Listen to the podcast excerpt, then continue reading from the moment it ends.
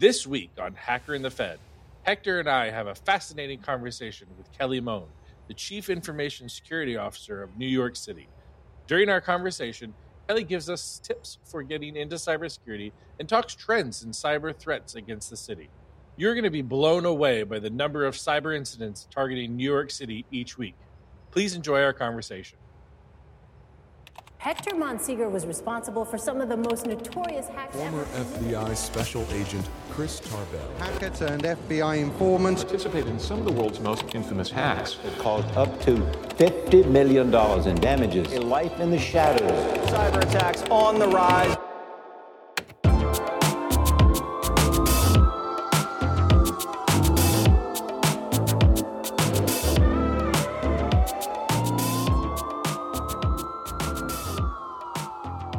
Welcome to Hacker and the Fed.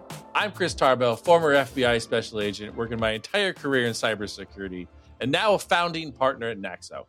I'm joined, as always, by my friend and podcast co host, Hector Monsegur. Hector's a former black hat hacker who once faced 125 years in prison for his many years of hacking under the code name Sabu. Our stories collided in June of 2011 when I arrested him and convinced him to work with the FBI. Hector is now a red teamer, researcher, and cybersecurity expert. Hey, Hector, how's it going? Ah, pretty good, my friends. I'm happy. Uh, you know, the week is almost over. How about yourself? Good, good. Things are going great. I'm super excited about this week's episode, Hacker and the Fed. We are joined by Kelly Moan. and Kelly is the Chief Information Security Officer, or the CISO, for New York City.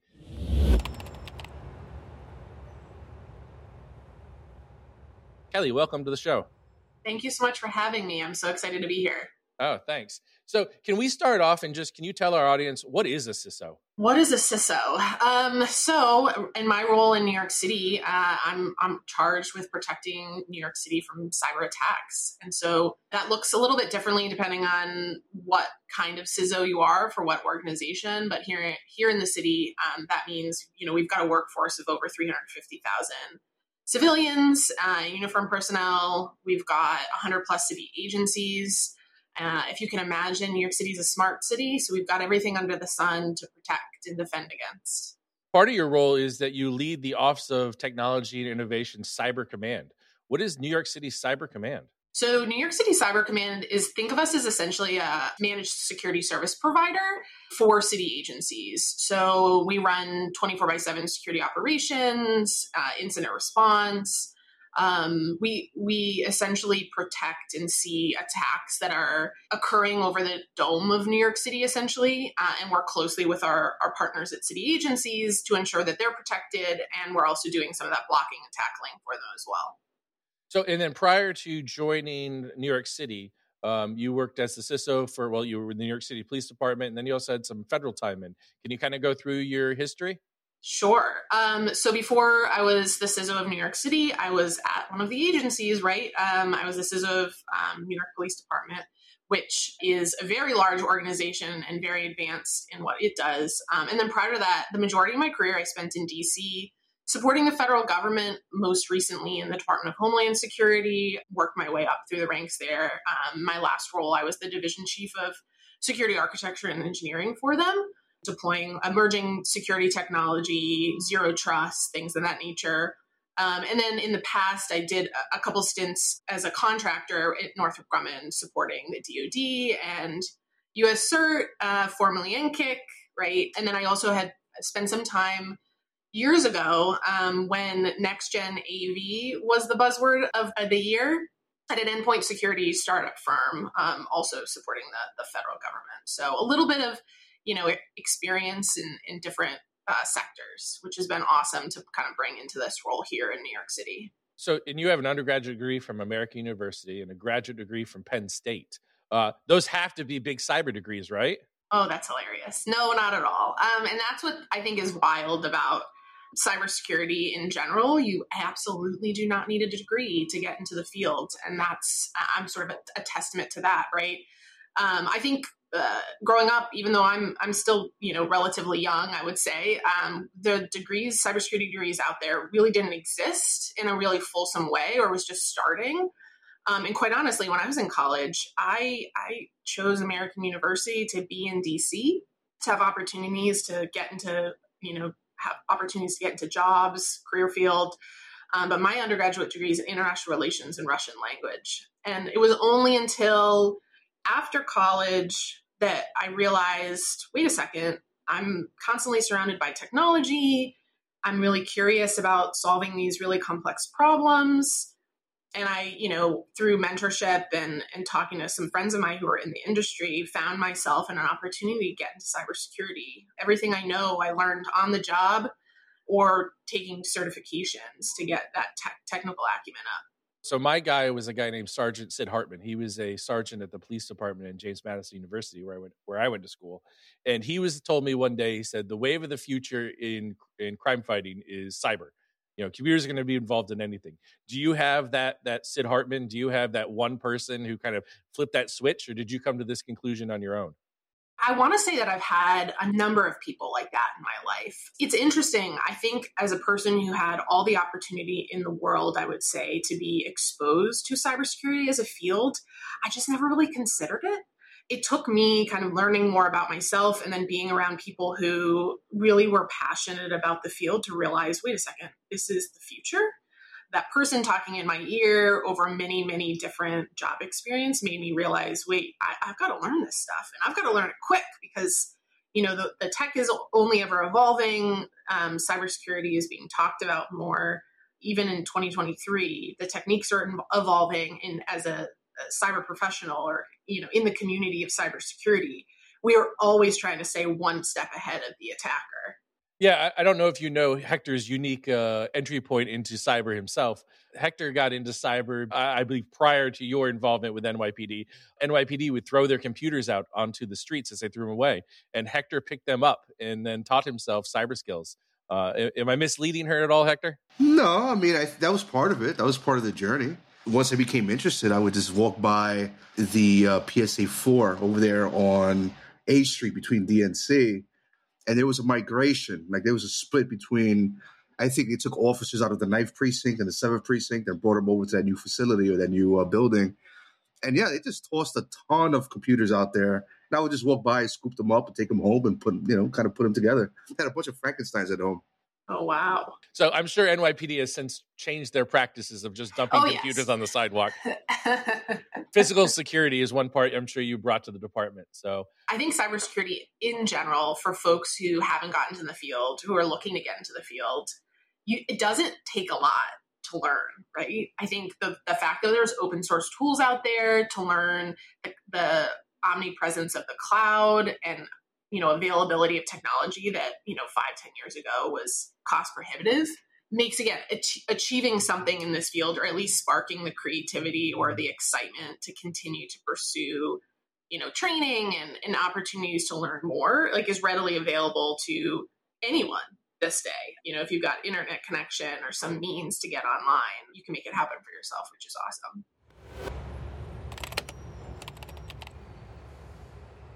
one of the big things when I joined the bureau and came into New York City, you know, the director wanted us to really push these partnerships with the private industry, uh, and really, I, I, felt it was like kind of a way of just milking information out of them or having insights. Uh, but you know, the goal really was to have you know that liaison relationship. So when an incident happened, uh, you know, we could reach out and had it, they had a point of contact, we had a point of contact.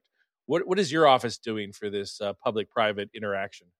So we are very, very focused on public private. I will say I'm a realist when it comes to public private partnerships, and I think that's a good thing. Um, and by realist, I mean making them a reality and making them valuable, right? I think I've said this to a number of different entities when we work on partnership agreements with them. You don't want to hear my voice for the first time um, in the middle of an right? You don't want to meet my incident responders the first time in an incident. Ideally, we have a human to human relationship before that, and so that they know that we're friendly. Um, so, on the public private partnership front, in early 2022, Mayor Adams and Governor Hochul uh, announced the Joint Security Operations Center, which is really a partnership between the New York City uh, and New York State to tackle cybersecurity, really what I consider to be a whole of society approach, which means public private partnerships. Now, the nice part is, in terms of value, the value we bring to the table in New York City is we're so big, so we see a lot. And because we see a lot, we this isn't just a cookie cutter partnership. This is if we're seeing an ongoing campaign, we're going to tell you about it and we're going to make sure that you know you have the relevant hunt package or blocks in place or observables, IOCs, right? Depending on the maturity of the organization that we're working with, right? Not every organization understands what a hunt package is. You know, most private firms do, but you know, some don't if they're on the smaller side. And then that includes the law enforcement side and obviously federal partners as well. I like to consider, you know, what we see in New York City as an opportunity to have an early warning for the community writ large so that if we are able to stop something and provide value so that the federal government and our partners can take action um, to stop it before it happens to some other entity, then we've done our job. And I really think New York City is the model um, for what we've built on that realm for the other regions in the United States to model off of because it really has proved incredibly valuable. And I think you hear about this a lot. Uh, 89% of critical infrastructure is private sector. So if you think about shared fate, it's incredibly important that they they work with us, we work with them, and you know we're able to share best practices and information that they might not have seen on a broader scale. So I don't know if you know this or not, but Hector's a huge nerd. He tries to pull me into his nerd world all the time. So uh, now, can we nerd out a little bit? You said something about 90 million incidents. 90 billion events a year. That's what you guys a are week. seeing. A week. Oh my Yeah. god. How are know, you guys wild. not buried? I know. Well, that's automation for you. I have a really great team and they've whittled down the 90 billion or so on average events per week to around 8,300 or so alerts. Uh, and so at any given week, we're working 50 to 60 incidents. Now, of course, I I know you two know, but not every incident's a, a really bad one. Not every incident's a SolarWinds, right? Like we've seen in the past. Um, these could be very simple, you know, a, a user trying to log into their account too many times and getting locked out um, to, you know, a phishing email that makes it through our defenses, any number of different incidents. But it, it, does require a significant amount of um, automation at scale to make that um, telemetry number like more uh, digestible for the security operators to actually action. So we wouldn't be buried. Sure. So I, I don't want to give any holes in your defenses or anything like that. But what what sort of trends are you seeing in sort of attacks? Yeah, so I think writ large, we've all still been shields up since the conflict in Russia and Ukraine started last year. That's not going to change. It's been very interesting to see how the types of attacks i think phishing still is the number one right? I think you'll i think you'd find that across any enterprise um, even one as large as ours. But i think what's been really interesting that i've been watching is you're seeing a number also i think in the industry ransomware is obviously top of mind but there's also this concept of just ransom without the ware which i don't think people realize happens right? It doesn't matter sometimes if malware's dropped. It's the fact that a threat actor is holding your data for ransom um, because it could be a, a publicly a black eye for you if it gets released, right? And so we see that like we've seen that across I think the industry, and then obviously we're tracking very closely threat actor groups that really just want to publicly shame an entity, saying, "Oh, I took down your site," or "I." I was able to pull this data when it turns out that data is open source and publicly accessible already. Um, so we we've seen a lot of that. I think that's no different than what you'd find in like a single enterprise. But what we see is we have obviously 100 plus agencies, so we can have any you know um, any different types of tactics and te- techniques going on hitting. If you think about it, uh, every single sector that you can imagine is under New York City. So we've got a whole myriad of um, TTPs that we're always tracking and worried about. Yeah, no. Hector and I are also seeing the same trend where it's it's kind of going away from the uh, the ransomware, more of the exfiltration, and I'm going to se- uh, you know, sell it back to you, or you know, ransom you for not having exposed it. One interesting thing we just covered a story a couple weeks ago is that they're now going into the regulatory space and they're saying, you know, in your government, if this gets exposed that I did this, um, you owe 4x. We're just asking for X. So it's a much cheaper approach if uh, you just pay us and we don't tell the world that you did it because your government's going to charge you. So it's an interesting dynamic, an interesting change that the the cyber criminals are doing. Yeah, I feel like they're becoming more of savvy business people in a sense. Unfortunately, they are. You know, it, it gets difficult. It gets difficult. But I mean, if you're there to make a buck, right, it makes sense. Um, it's our job to kind of predict what could happen and be prepared for when and if it does. I just want to kind of jump in here and just ask a random question. I would say the first question, well, give some context. The Pentagon and DoD, the U.S. Army and the Air Force have done um, open bug bounty programs where the payments were challenge coins, and people love challenge coins. And I'm very excited to hear of the work that you're doing, uh, especially as someone that's from New York City, and I'm, I'm a nerd and I'm, I love cyber. I've been doing it for a long time. With that being said, would you be open to introducing some sort of citywide bug bounty program where you may, um, you know, set some limits? Maybe it'll be New York City specific security researchers. Maybe you could open it up much broader is that something that, that has come up uh, in conversation? Oh, Hector, you stay tuned. All right. Um, I absolutely believe, I think, first off, demystifying what, again, depending, if you're in the profession, you know the difference between a bug bounty and a vulnerability disclosure program, right? But I don't think, like, more broadly, the public does.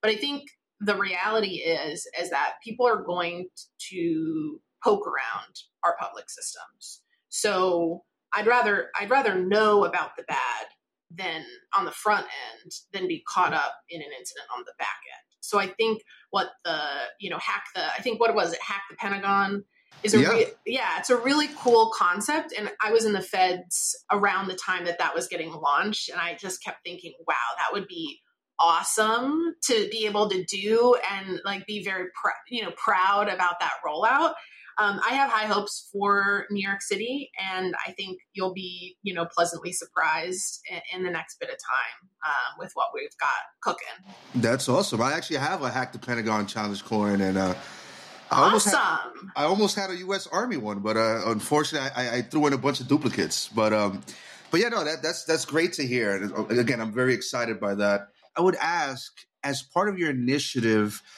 um, I know that you guys have, you know, you're, you're monitoring events, you're you're kind of handling, you know, incident response and doing all these really cool things for these agencies. There was a report that uh, Chris and I read a while back from the Department of Interior, where they audited a number of unnamed agencies and organizations within the government, and they identified anywhere between 21 to 30 percent of Active Directory users for former employees that were still active uh, of course, they didn't mention which agencies that were. And without giving too much, I would say, uh, technical details on your end, is that something that you guys are looking for? And how do you handle that when you uh, when employees are leaving or they're fired or released? A- any insights on that would be great because this was a report that we read and it was fascinating for the audience. Uh, first off, great question because onboarding and offboarding, if you think about the protection of identity, I think is where uh, just again in the industry it's easy if you screw it up for that account to get compromised. Like dormant accounts shouldn't exist, right? So we we do have robust onboarding, offboarding procedures. Each agency does, but I will say, in general, if we find things that are going against you know basic cyber hygiene, we always work with the agency to say, okay, let's let's fix the the access control, you know, and identity provisioning um, process that you've got here. Let's let's level up the maturity um, because you're right. I think you know protecting identities is paramount to defense of you know systems. Um, and we don't want to let those identities live out there, especially if they have a mailbox tied to them when the employee is no longer with them. And in in general, beyond that, educating our workforce to be cyber aware we have uh, citywide cybersecurity awareness training and curated content depending on the type of user that they are so that they understand that yes we have security protections in place but at the end of the day cybersecurity is a team sport and you've got to you know, you've got to know what a phish looks like uh, and be able to know where to report that. Um, so we take that super seriously and are always uh, looking for ways and trying to, you know, educate our community about what they can do to, to protect themselves and the city writ large. Yeah, that, that's that's great. I'm, I'm glad to hear that. You know, I'm always big on progress. Like right now, you know, my day to day job, I am a red teamer. I'm always on the offensive. And I had a great question that someone asked me the other day, which was, "Well, what makes the job exciting for you? Is it the hacking?" I'm like, "No." Um, is it the uh, the idea of maybe discovering something unique, maybe finding a zero day or something? I'm like, "No, nah, not really." What I really like about the job is seeing progress and actually helping an organization mature their security program.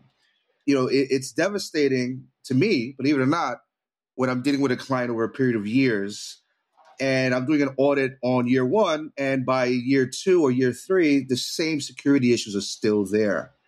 Right. So now we start talking about maybe a lack of vulnerability program or management, maybe issues with asset management, maybe the organization has legacy systems it cannot remove which leads me to my next question. So we know the IRS is, is notorious for having really old legacy systems, still running COBOL in many cases. I know New York City is a very old city. How do we modernize the city, the software, the hardware? And I mean, even though you look at an organization like the MTA, where they have, you know, proprietary software and hardware, how do you deal with that moving forward as a city? Yeah, I think that's a great question. Um, so I'll kind of answer that in a couple different parts. First, technology modernization, if you've ever been work if you've ever worked in any organization, enterprise, private, public sector, doesn't matter. It's always hard, right? Pick the things that need to get modernized, ideally not lift and shift, and focus on them, making sure that you have the money and the people and, and the time to get it done.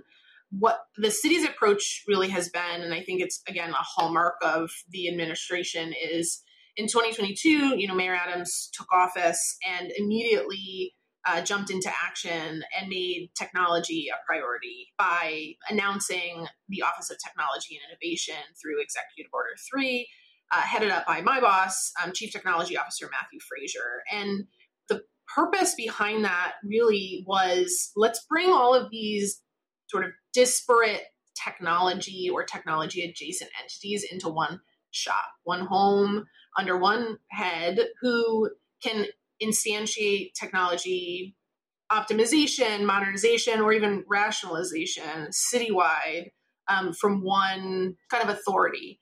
That meant taking, you know, the Office of Information Privacy 311, Mayor's Office of Data Analytics, for example, um, DoIT, and Cyber Command, to name a few, into one organization. So now when we you know, when we look about technology modernization across the city, we focus on the areas that need it the most and partner with agencies to figure out, okay, does it make sense to to modernize in this way? Or, you know, maybe we, we realign a bit and standardize on technology that, you know, more broadly the city is using. So it's been a really exciting year and, and three months or so watching the city take leaps and bounds in terms of modernization. And on the security side, it's always exciting to find creative ways to get them there, right?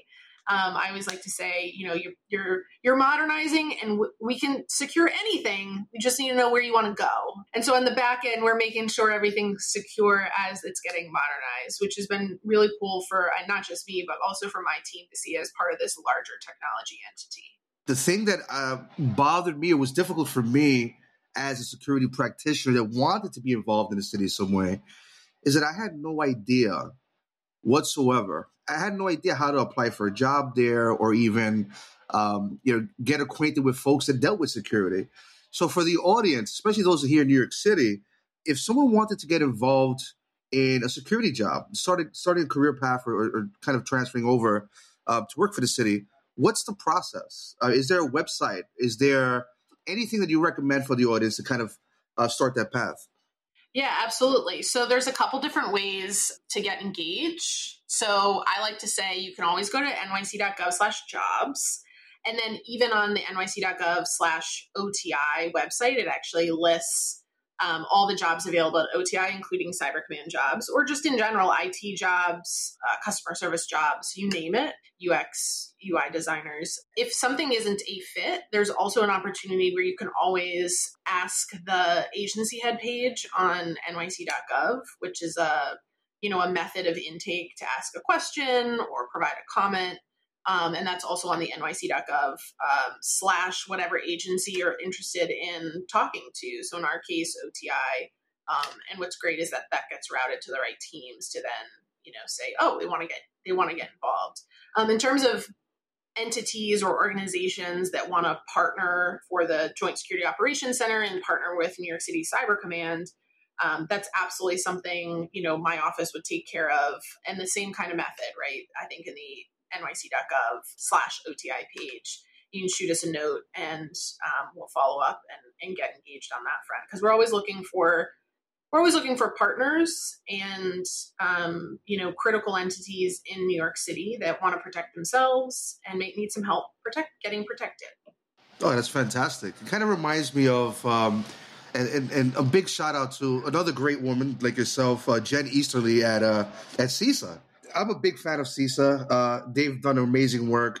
I love the alerts they're, they're kind of pushing out to uh, not only agencies but to to uh, you know uh, to to private organizations and companies. If you find, from your perspective, from your ends, um, that there's a trend of of uh, let's say a nation state, without mentioning names, uh, attacking New York City organizations, they may not be within your umbrella, right? They, they may not be part of the New York City government, but you guys are finding that trend. Is there a way for you to communicate with those organizations or set up alerts very similar to like the CISA.gov website? Yes. So I really, I really was serious when I said whole of society. I know my team hears this from me all the time did you reach out? Did you tell them what we're seeing? Um, they can take it or leave it but if we're seeing something we're going to try and make contact. And i would say given the, the, the breadth and the, sort of the size and scope of new york city oftentimes we have contact or a contact of a contact that we're engaged with already that we're sharing that information. If we don't right even if it's uh, a neighboring state or um, a, a small business for example you know that means also partnering with our law enforcement partners, CISA partners to say, oh, we're, we're seeing this. I know that when we when we see an emerging campaign, more often than not, we're on the front end of that, sharing with partners. And ultimately, that gets rolled up into some of those alerts that then the community sees that CISA does put out. And so it's really exciting to be able to contribute back to the community like that. And I really, I think that's one of our hallmark responsibilities writ large. Let's take a quick break and talk about our sponsor, HelloFresh.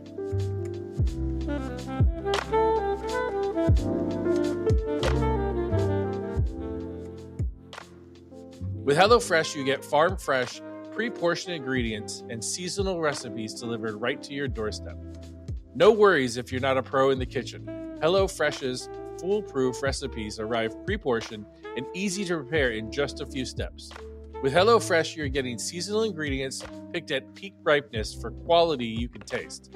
Ingredients travel from the farm to your home in less than seven days, so you know they're fresh. And I'm really excited that HelloFresh has partnered with Hacker and the Fed. My family has been using HelloFresh for years. With two working parents, two busy kids, HelloFresh has taken the hassle out of our mealtime for my family. Also, April is Earth Month, and HelloFresh is always committed to a cleaner planet.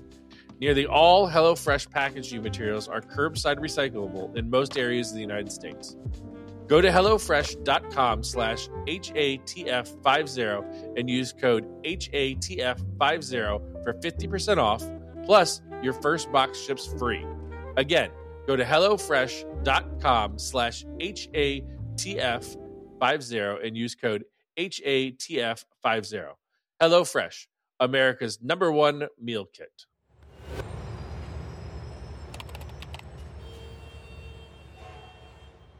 Can we talk a little bit about how to become a cybersecurity professional in New York City? Like, what is an entry level job position? What does that look like?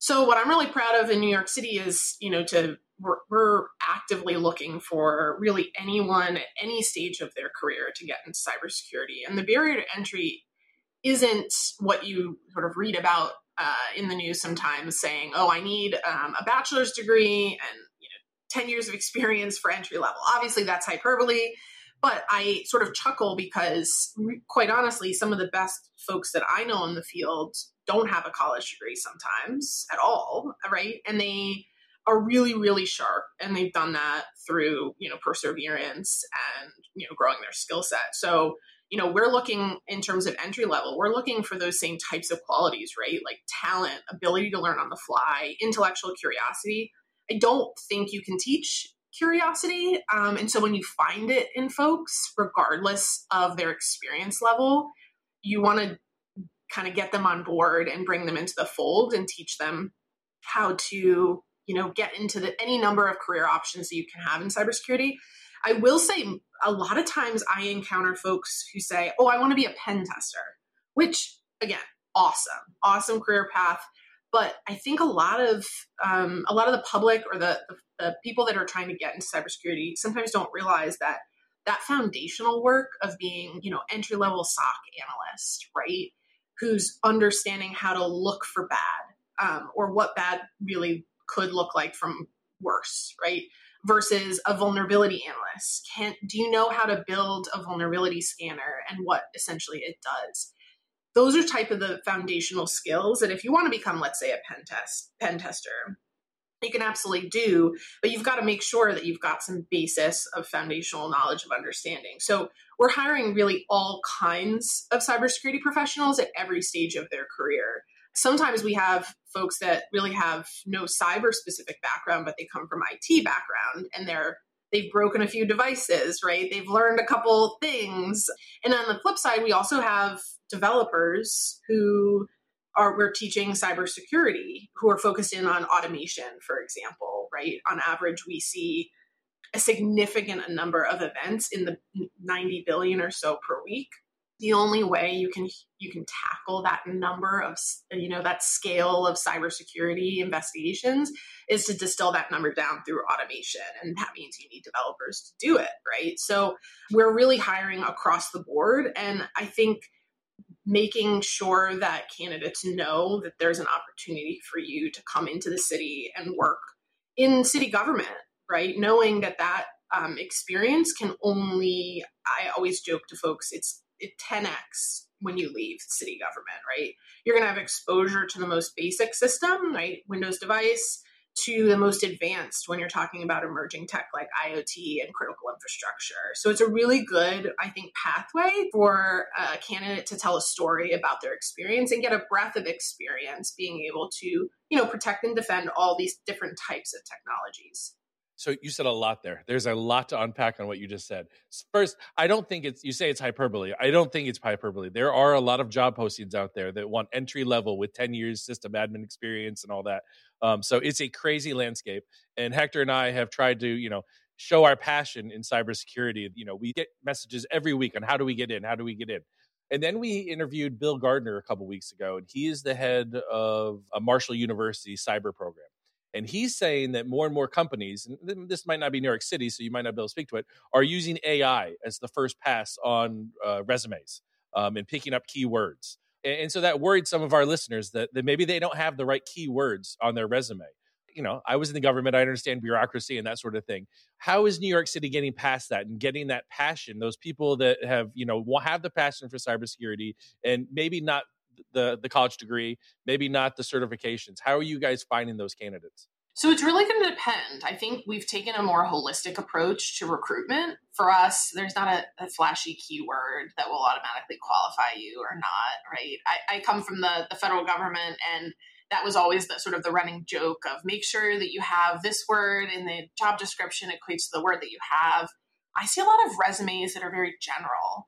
So if you have experience and you built, I don't know, you, you ran a vulnerability program and maybe you know how to build scanners, like use those examples in your resume because as soon as you, as a hiring manager, as soon as you see those key examples and those tangible, oh, this this person has experience with one technology, because as hiring managers, the reality is you're not going to get perfect. What we're looking for is someone that train and that believes in the mission of what we're doing and is generally, you know, a good person to work with, team player, has a good attitude, and has some drive to them and integrity, right? So I think focusing on those talents and then bringing out in the resume, you know, what tangibly you've done in this space that you can speak to.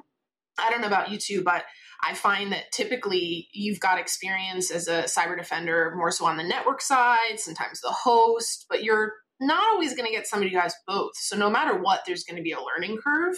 Making sure that you're able to identify, oh, this person has this this person's brain works a certain way when they start you know, answering questions about how they solve for a hard cybersecurity problem or how they work through a problem is a good way to identify. And then in terms of outreach, you know, focusing on different communities that can come that can bring different di- you know diversity of perspective or thought so i think about some of the best for example you know incident commanders on the cybersecurity end who can really run incident response well a lot of them are veterans right because they know how to command a room and they know how to direct and they are cool and calm under pressure.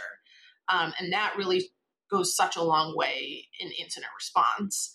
And on the flip side, you know, the for example, the developer community might not realize, oh, they know Python and we really need folks that know Python, for example, right? How can that, you know, apply in the cybersecurity space? So making sure that we're doing outreach to different types of environments including educational institutes, you know, veteran community, and just really making sure that we're focusing on that diversity of perspective to make us a better organization. I definitely agree with you that you know government experience uh, come you come out tenfold as far as learning things and being exposed to new things. Those people that maybe don't have the strong background and are a little fearful of getting into a job that might be over their head when you start with the city, what sort of training opportunities or certification opportunities does the city offer new employees? Yeah, so it's going to depend on the organization, but I know that for us, it, a heavy investment is made in upskilling and making sure that we have a development pathway no matter where you are in your career. So that could mean you're cross training, right? Um, that could mean that we're giving you cloud foundations training because you may know how to do security monitoring for on premises systems, but when it becomes the cloud, maybe you don't know any of the hyperscalers like the Azures of the world, the Googles of the world.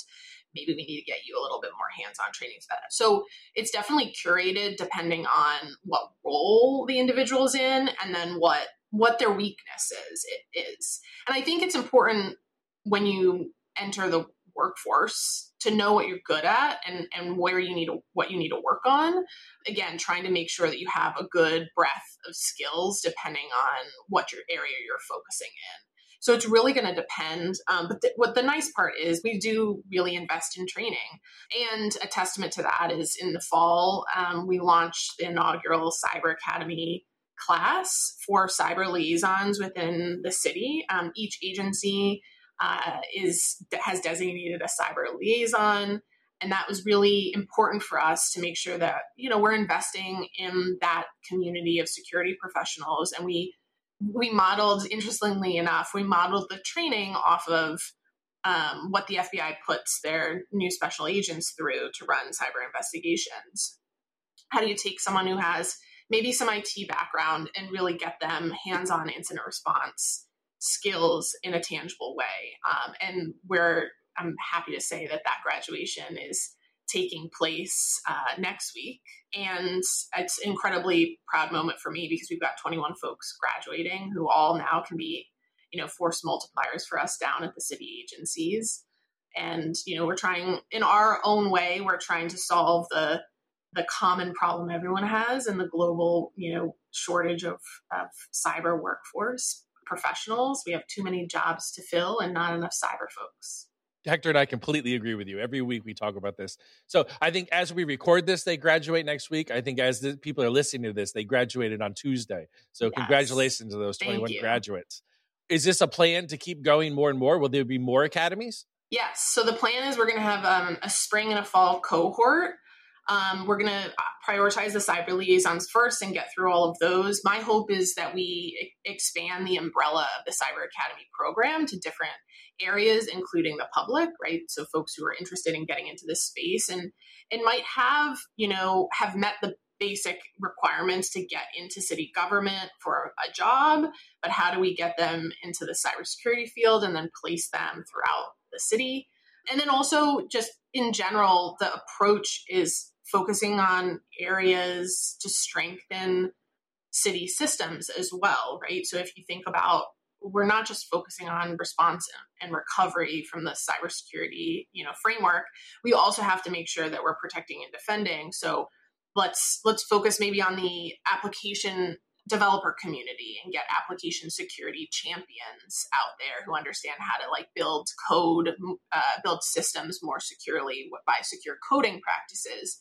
So oh, we have a lot going on in that space um, but i'm really excited to watch it grow. Um, this is only just the beginning yeah, no, this is fantastic, and you know, Hector and I are both very passionate about you know spreading the education through cybersecurity um, and getting young people involved.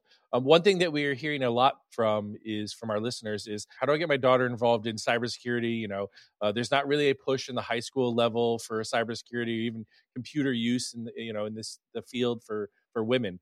Um, you know, so it's great to see you in such a prominent place and a prominent position. But how do we get more young girls and, and women involved into this? So I think there's a lot of opportunity for exposure. It's what I find is a lot of times you don't know that what's around you or what's available to you. I wish I would have known about Raspberry Pi back in the day. I think that would have been so cool, and I probably would have gotten to the field so much younger than I am now um, if I knew that that was available. But I also think, you know, looking for opportunities to engage with like STEM after school programs here in New York City, we've got a lot going on. I mean, I think Girls Who Code is actually headquartered here. And even on the nonprofit side, how, you know, focusing on getting women into the field, I think that that that type of awareness and also making sure you know representation does matter. Um, seeing you know having young girls look up and say, "Oh, I, I, there's more women in the field. There's somebody I know who's doing that," and having that like mentorship is also part of it but i would definitely say for the parents out there with with young children like engage your local school district engage you know see what you can do about getting maybe a raspberry pi or you know there's some cool stuff in minecraft too um, that's going on you know to teach people how to code. There's a lot going on out there. It's just making you know your your children kind of available or able to you know reach into that that offering.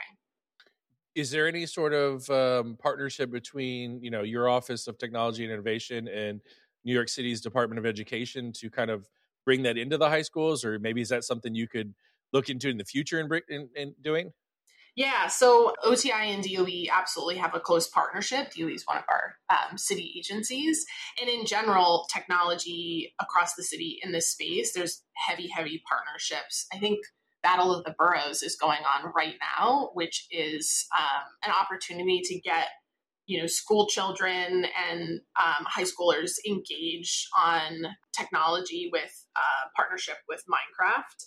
So there's quite a bit going on in New York City, and what we want to do is sort of double down on that and make sure that we're weaving in more cyber specific content and curriculum, not just with schools, but also community colleges, for example, and areas that maybe don't have access or the representation to, to see, oh, cybersecurity could could be an equalizer for me. Here's the pathway to do it. And so that means partnerships with the nonprofit community educational institutions for sure to bring that to a reality. So, Kelly, this has been a fantastic conversation. I appreciate you coming on the show. Hector and I are both uh, proud New Yorkers and we are also we, you know he's a former black hat now he's a white hat who does his own you know cybersecurity firm in new york city. Um, i own my own cybersecurity firm that is right in new york city. We're right by bryant park.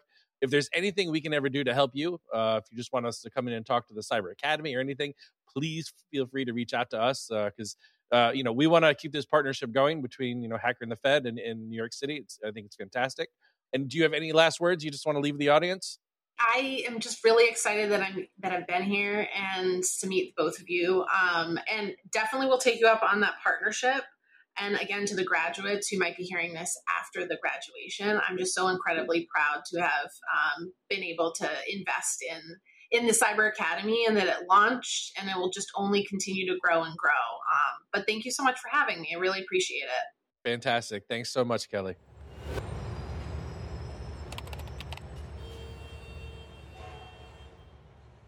So, Hector, that was a really fun conversation with Kelly. I was glad she came on. It really was. I was excited to have the conversation, but I'm, I'm even more excited now to hear that you know New York City has some good folks running the security program. I'm looking forward to see more of their roadmap and, and more of the programs that they're going to be releasing soon. Yeah, it was good. She was good to have on. We get a lot of questions about how do you get into cyber. It really sounds like you know New York City is offering some uh, entry level positions that'll will train people up. You don't have to have a college degree. You don't have to have the certificates. You know, I, I'm glad we're offering the audience, you know, all these different, you know, options. You know, talking to a college professor, you know, to people in the industry, and uh, I kind of continue on that series of talking to different people and giving people an idea of how they can get in, how they can get their kids into cybersecurity, because you know that is one of our big passions. Yeah, absolutely. And and for any of you in the audience that are also from New York City or want to move to New York City, if you're great at communication even if you do not have the experience in cybersecurity, I think it's a great opportunity to check out the kind of jobs that they have available. Part of your job, regardless if you're on the SOC team, defensive, offensive, etc., will be communication. So uh, you already have a one up if, if you're good at that point. So if you have a question for us, reach out to us at questions at hackerandthefed.com. If you have a person that you think would be great for us to talk to or you know, just a role and we'll find that person, you know, reach out to us and let us know who you want to hear from uh, or have us interview. So questions at hackerandthefed.com. New episode every Thursday. Download and subscribe wherever you get your podcast. Please share us on social media. Push the show out there. You know, get Hacker and the Fed more listeners. And the more listeners we get, the more opportunities we have to talk to people and kind of spread the information of what's going on in cybersecurity, how people can get in cybersecurity, and just kind of nerd out. That's right. Definitely do that. Another fun episode, Hector. I'll talk to you next week. All right, my friend. Cheers. All right. Cheers to you.